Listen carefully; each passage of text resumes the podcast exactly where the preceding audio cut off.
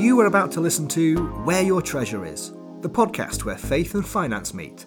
Please note, the views expressed are our own and in no way represent any form of financial advice. And remember, investments can go down as well as up. Happy listening.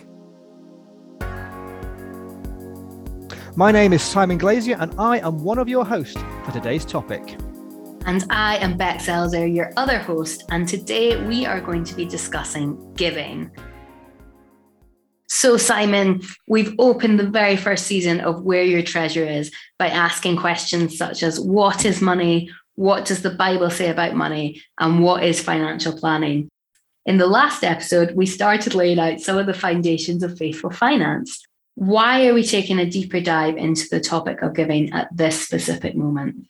Okay, we're going to set the scene, Bex. Just imagine you're stepping into a financial advisor's office, my world, perhaps for the first time, and they have beautiful plush carpets on the floor and maybe wood paneling on the walls. And they sit you down, offer you a nice cup of coffee and a fancy biscuit. And they start asking you some questions, the kind of things you'd expect. You know, how much money do you earn? And how much money do you have? How big is your pension fund? And, and their objective might be to make you as much money as possible and to ensure that you had enough to live the life that you want.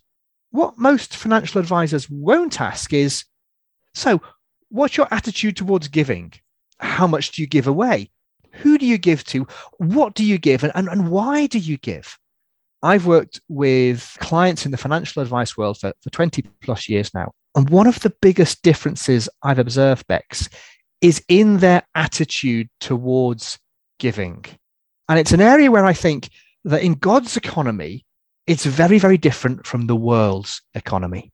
That's so interesting. We often talk about the kingdom of God being upside down. And I guess money is just another area where we see sometimes our attitude being very different to the worldly attitude. And so giving is a really important topic for Christians and one that we probably all want to grapple with.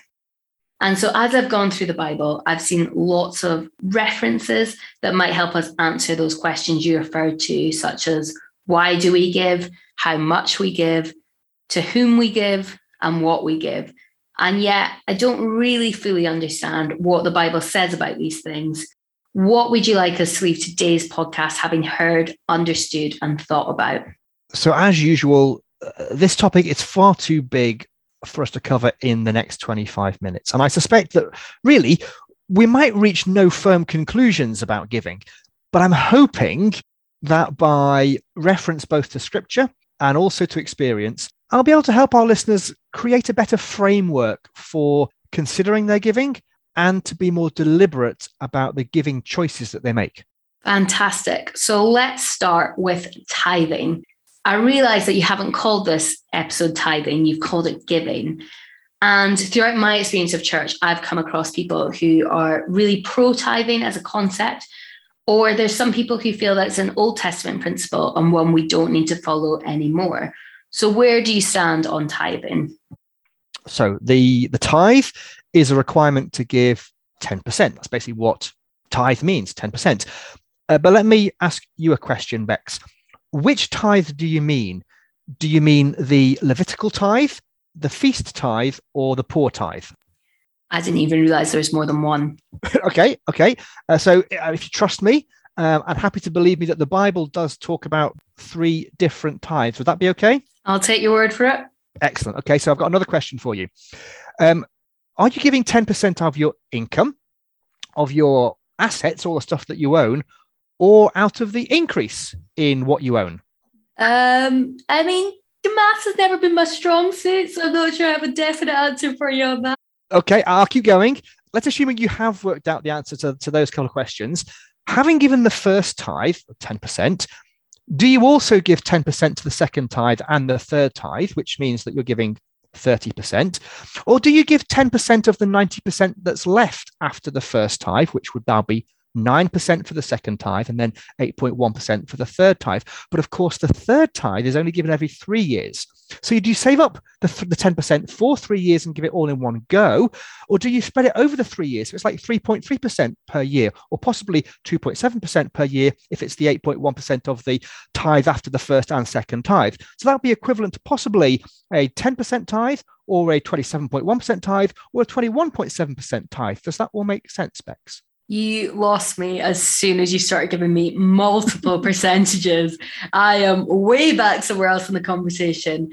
So, do I really need to understand all these percentages? Is that what you're going to spend this episode explaining to me?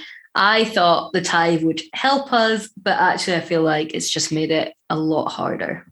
Yeah. And I suppose that's one of the big issues that I have with the concept of tithing or the word tithing let's say that the Bible itself is not primarily written as an instruction manual on giving.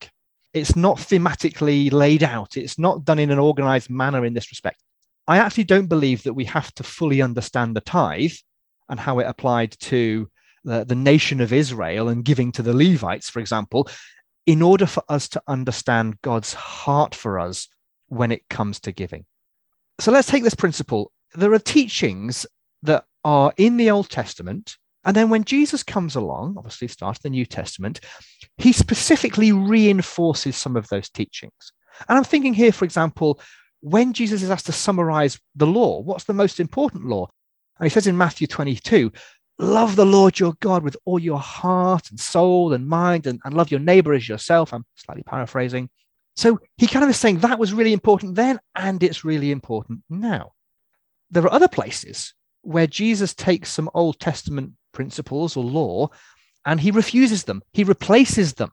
So in the Sermon on the Mount, for example, there are six times where Jesus uses this phrase You have heard it said, dot, dot, dot, but I say. So, for example, he says, You have heard it said, eye for eye and tooth for tooth. And he's actually quoting Exodus and Leviticus and Deuteronomy. That was a serious one eye for eye and tooth for tooth. But I say, says Jesus, turn the other cheek. Okay, so applying that to the tithe, does Jesus reinforce the tithe or does he replace it with something else? I'm going to say he does reinforce it and he also replaces it. So neither option. Both options. You just confuse me even more. Let me see if I can um, justify my opinion. So there's a verse I mentioned in our last episode, Matthew 23 23, when Jesus is saying to religious leaders, in respect of their kind of compulsive, obsessive tithing, you should have practiced the latter. That is, yeah, you should have tithed without neglecting the former. The former things he's talking about are justice and mercy and faithfulness. So here is this beautiful, perfect opportunity for Jesus to refute and replace the tithe if that's what he wanted to do. But he doesn't. He seems to confirm it as good practice and one that should be continued along with other more important matters of the law. But then Jesus and, to be honest, other New Testament writers following Jesus seem to take this topic of giving to a whole new level. So let me uh, give you some examples of this. Uh, let's take uh, the story of the widow's offering in Mark 12. Jesus is sitting with his disciples at the temple and, and observing people in their giving habits. And this poor widow comes along and she puts two very small copper coins worth only a few pence, is, is the way the Bible puts it, into the offering. And Jesus says that she gave more than the rich people who gave very large amounts because she gave out of her poverty and not out of her wealth. So this would imply that our giving should somehow be proportionate. You know, if you've got more, you give more. But it should also be sacrificial. She had very little, and yet she gave, it says, all that she had. The wealthy should give more than the poor, and not just more pounds and more pence, but they should give a higher percentage, perhaps. It should make a bigger impact to them. And they shouldn't give out of just the surplus, what they've got left over when they've done all the things that they want to with their money. So that's the first slight change that Jesus introduces around giving. Let's go a bit further forward. Now, Paul, who wrote vast quantities of the New Testament, in 1 Corinthians, he explains that our giving should be a planned process. He says this Now, about the collection for the Lord's people, do what I told the Galatian churches to do. So he's telling both the Galatians and the Corinthians this, you must believe it. On the first day of each week, each one of you should set aside a sum of money in keeping with your income. And he's going to come along later and collect it and then take it to where the need is. So here, Paul is advocating regular giving. Our giving should be regular. He says the first day of every week. We might do it the first day of every month or the day when we get paid every month. Set aside that money ahead of when it's going to be collected or by Paul or for us given, given to the church, given to charity. Believers are encouraged to plan ahead with their giving. Now, to me, it kind of harkens back to the first fruits that are referred to in the Old Testament. The Lord asks us to give the first of our crops and our herds, okay, in the Old Testament, crops and herds to Him, and to give the best as well. Not just give what's left over at the end of the month. Of course, the risk is there's nothing left over at the end of the month, and, and quite possibly more month left over than money. So we've got a couple of principles that are building. Let's add to this one again. We're going to use Paul, but this time it's in his second letter to the Corinthians. He keeps going on this theme and he encourages generosity. This is what he says Whoever sows sparingly will also reap sparingly, and whoever sows generously will also reap generously. This kind of suggests that being generous in our giving could actually be to our advantage. We might end up being better off and, and not worse off. But I'm not advocating a prosperity gospel. We'll touch that in the future if we need to. He continues anyway. Each of you should give what you have decided in your heart to give, not reluctantly or under compulsion, for God loves a cheerful giver. What you have decided in your heart to give. Straight away, this feels a bit less strict than the, the 10% rule, the tithe. So perhaps giving less than 10% is okay. Or maybe in your heart, you feel inspired by God to give more than 10%. Maybe you can afford more than 10%. But our giving should be intentional, it should be inspired. It shouldn't just be accidental or unintentional. And it also matters, according to Paul, how we feel when we give. We should be joyful givers. And be honest, I could pick out more and more and more, but I think I've highlighted those key principles that I try and apply in my life when I'm giving. That's so helpful. So, from looking at those various parts of scriptures, it sounds like what you're suggesting so far is that our giving should be proportional, it should be sacrificial, giving should be regular and planned, it should be joyful, and ultimately God inspired. And so rather than a set of kind of rules and what you should and shouldn't do, which was partly what I was expecting, it feels like these are attitudes. And so it sounds like God cares more about how we give and why we give rather than the amount we're giving. Is that right? Yeah. If I kind of summarize, I might say it's not about how much we give, but about what we do with the how much that we have been given so helpful. It's not about how much we give, but what we do with the how much we've been given. I love that. So, Simon, now we've got that principle in place. Are there any top tips you would give us to help us translate those biblical principles into personal practices? Sure. Let me talk very personally then, and let me tell you what I do. I've spent a lot of time developing my theology of giving and my practice of giving. And if I tell you what I do, you can then decide if any of these practices would be helpful for, for you, for our listeners to consider, or at least to trigger some thought process in their lives. So, number one, the first decision I had to make, and this was a long time ago now, is well, who do you give to? Now, I feel very blessed and fortunate. I was raised in a Christian home. I went to church as a, a very young boy and growing up and my parents witnessed to me giving to the church. And I, I kind of had to decide for myself, really, as a student and then getting my first job, is that what I'm going to do? I believe that the church is God's primary method of bringing about his mission on earth, bringing people into relationship with him, making disciples, and continuing to develop disciples. It's the working out of that Great Commission. And so my decision was that I would first choose to give to my local church, the church that I was part of. And then on top of that, I would consider giving to other primarily Christian causes and, and charities where appropriate. And that kind of nailed down my who am I giving to? The church first, church I'm part of, and then other, like I say, primarily Christian causes. And it wasn't a big deal until I started earning money and actually had money to give away. And so, principle number two when I started earning, I immediately started giving.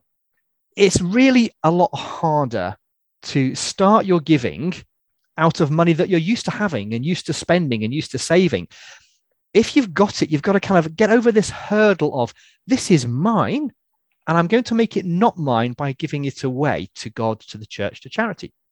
If, however, you never really see the money, you never receive the money, it kind of, you earn it and straight away it's gone, it's much easier, actually, emotionally, to cope with some of the temptation not to give.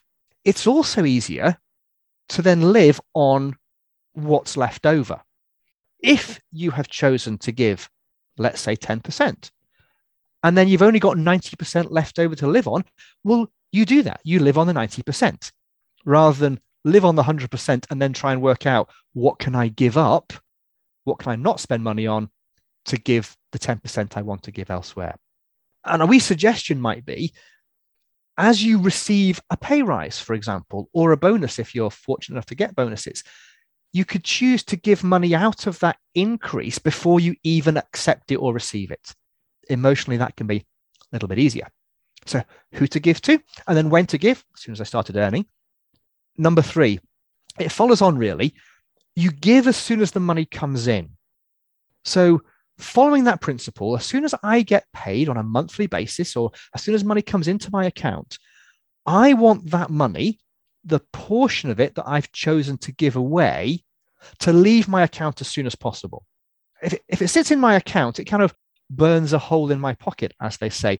It might get accidentally spent on something else, or I'm tempted to use that money for something that wasn't my priority. We've spoken about priorities before.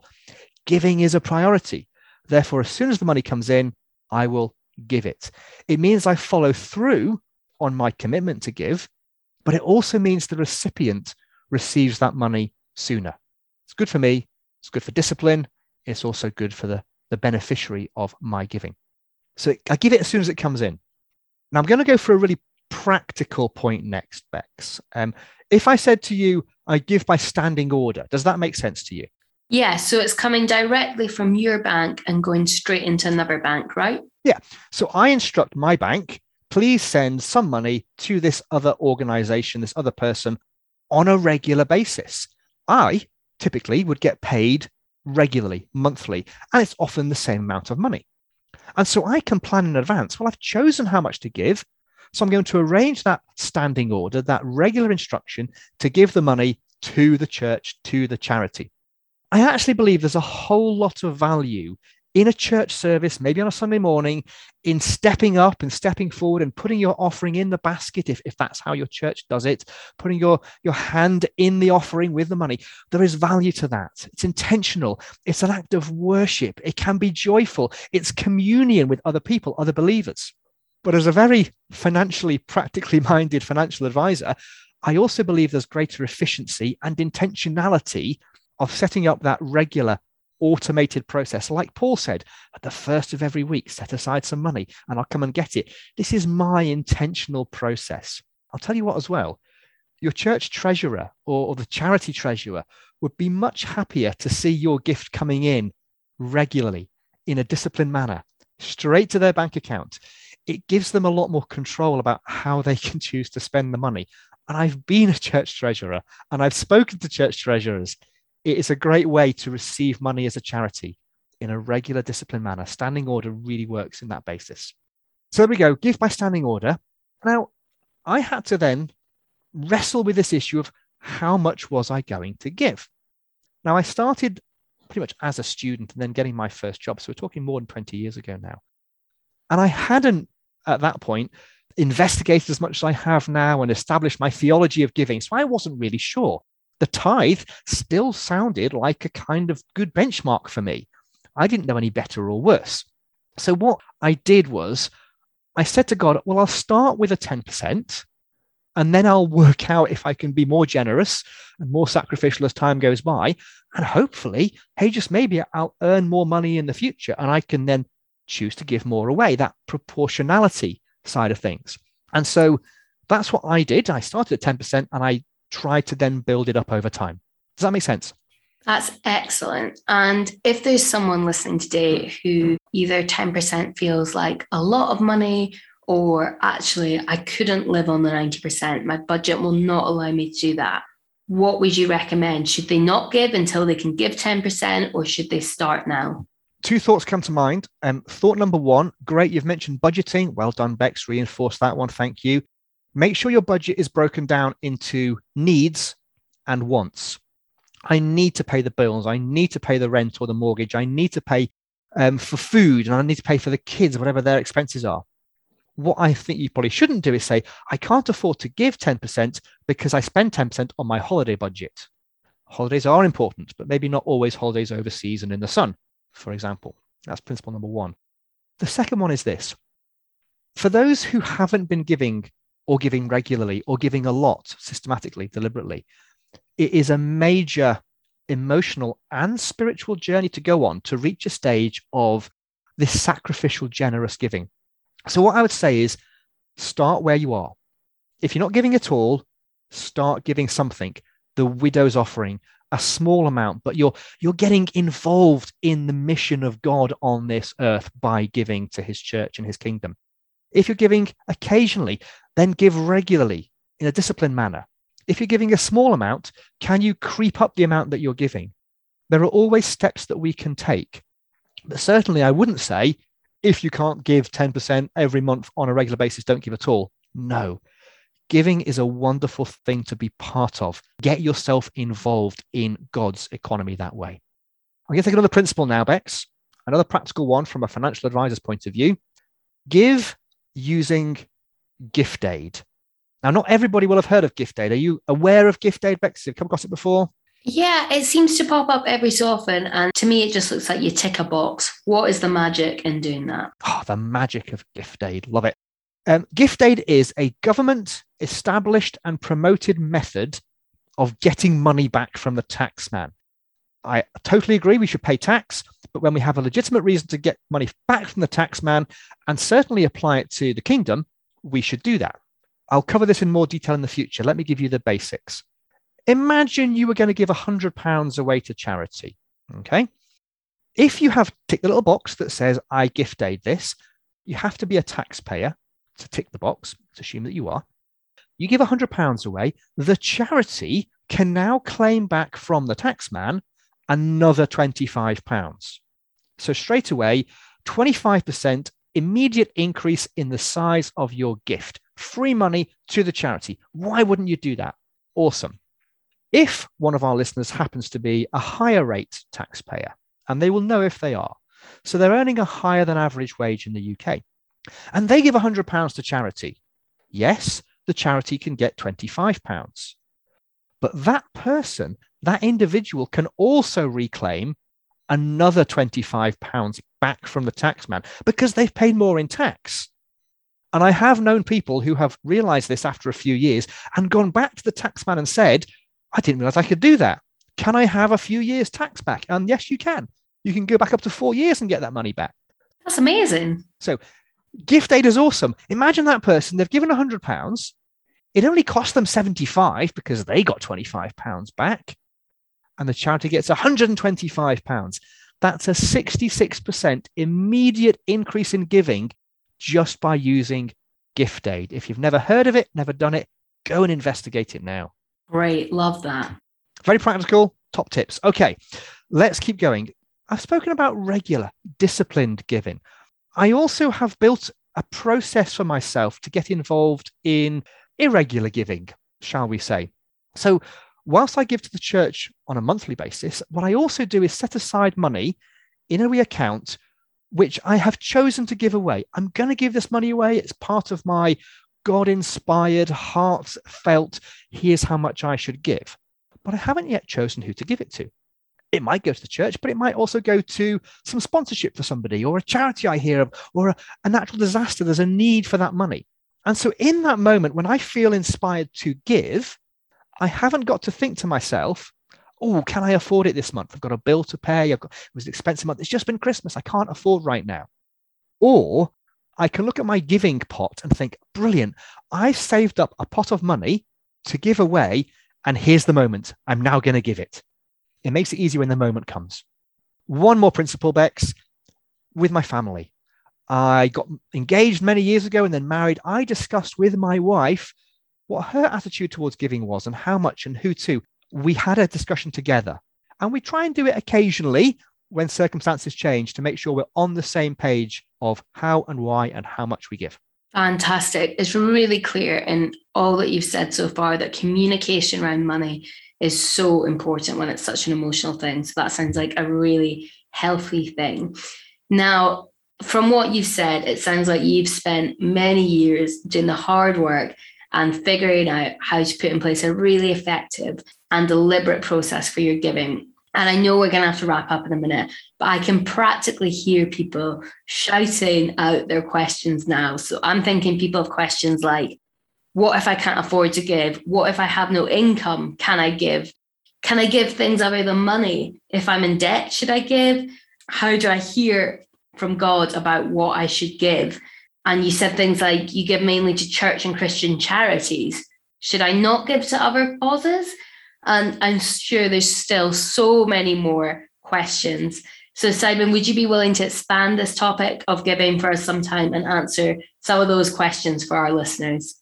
Yes, of course I would. I mean, we might find, Bex, there's a whole lot of content for a whole season of our podcast just on the topic of giving. I do love talking about giving. If listeners have questions, hopefully by now they're starting to learn our email address. You can send in your questions and comments to where your treasure is at freerangepodcasting.co.uk. We'd love to hear your questions. Next week, our podcast topic is negative money. We'll be talking about debt, loans, credit cards, overdrafts, mortgages, and buy now, pay later. I'm sure you'll hear something to help you develop your own faithful finance. So goodbye, and we'll join you next time to find out where your treasure is. Bye, Bex. Goodbye, all. This podcast has been brought to you by Free Range Podcasting. Let us take you where you and your podcast want to go.